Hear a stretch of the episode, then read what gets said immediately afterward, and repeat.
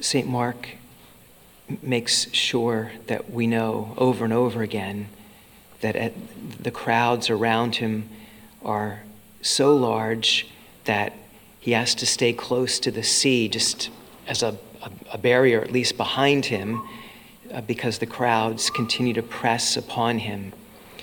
And this is happening in the gospel again today as the Lord begins to, to move toward the house of Jairus. The crowd is all around him, pressing upon him. And in the middle of all of that is the woman who is afflicted with hemorrhages. And she pushes in in the midst of everyone pressing upon him and with faith touches the hem of his garment.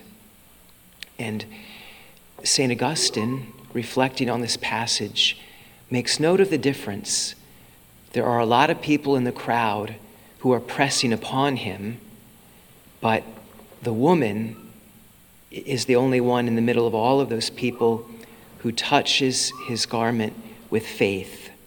And so he, he says this uh, just the, the importance of not, not just what's happening on the body, on the outside, it's not just the physical touch, but it's what's happening in the heart.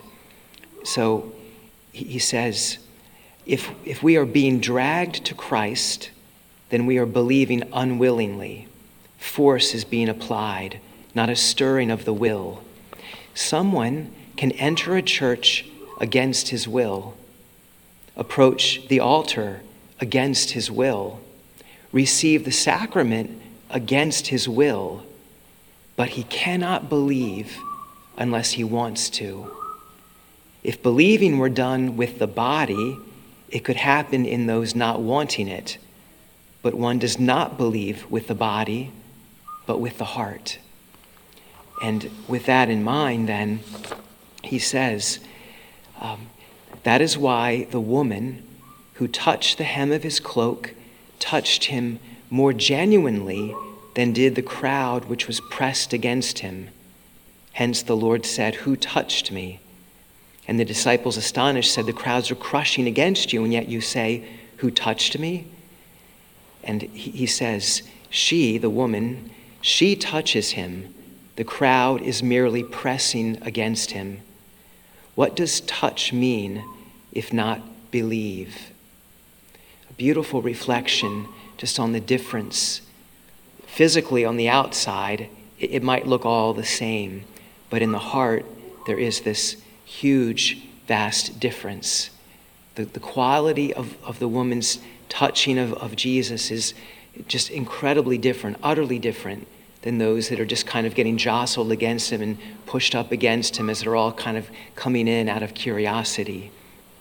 So, what happens in the body, what happens in the heart, uh, these two things are, are, are separate, but if the heart is acting in faith, the body, the body can share in that. And that's what happens for the woman in the heart, the belief, the faith. If I just touch the hem of his garment, I shall be healed. The body becomes a, a vessel, an instrument of that faith in the heart. But if the heart isn't there, then the physical means nothing. So, with this, um, just a, an encouragement to you when you're coming to Mass in the morning and you're physically coming to Mass, like you're, you're in your car, you're in on your way in traffic, get into the habit of pausing uh, during, in your heart, pausing and reminding yourself, what am I about to do? Why am I going there?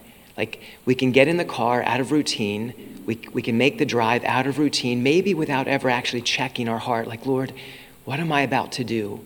Same thing when you get out of the car and you come into the church. When you're walking across the parking lot, it's a great time to make that act of faith.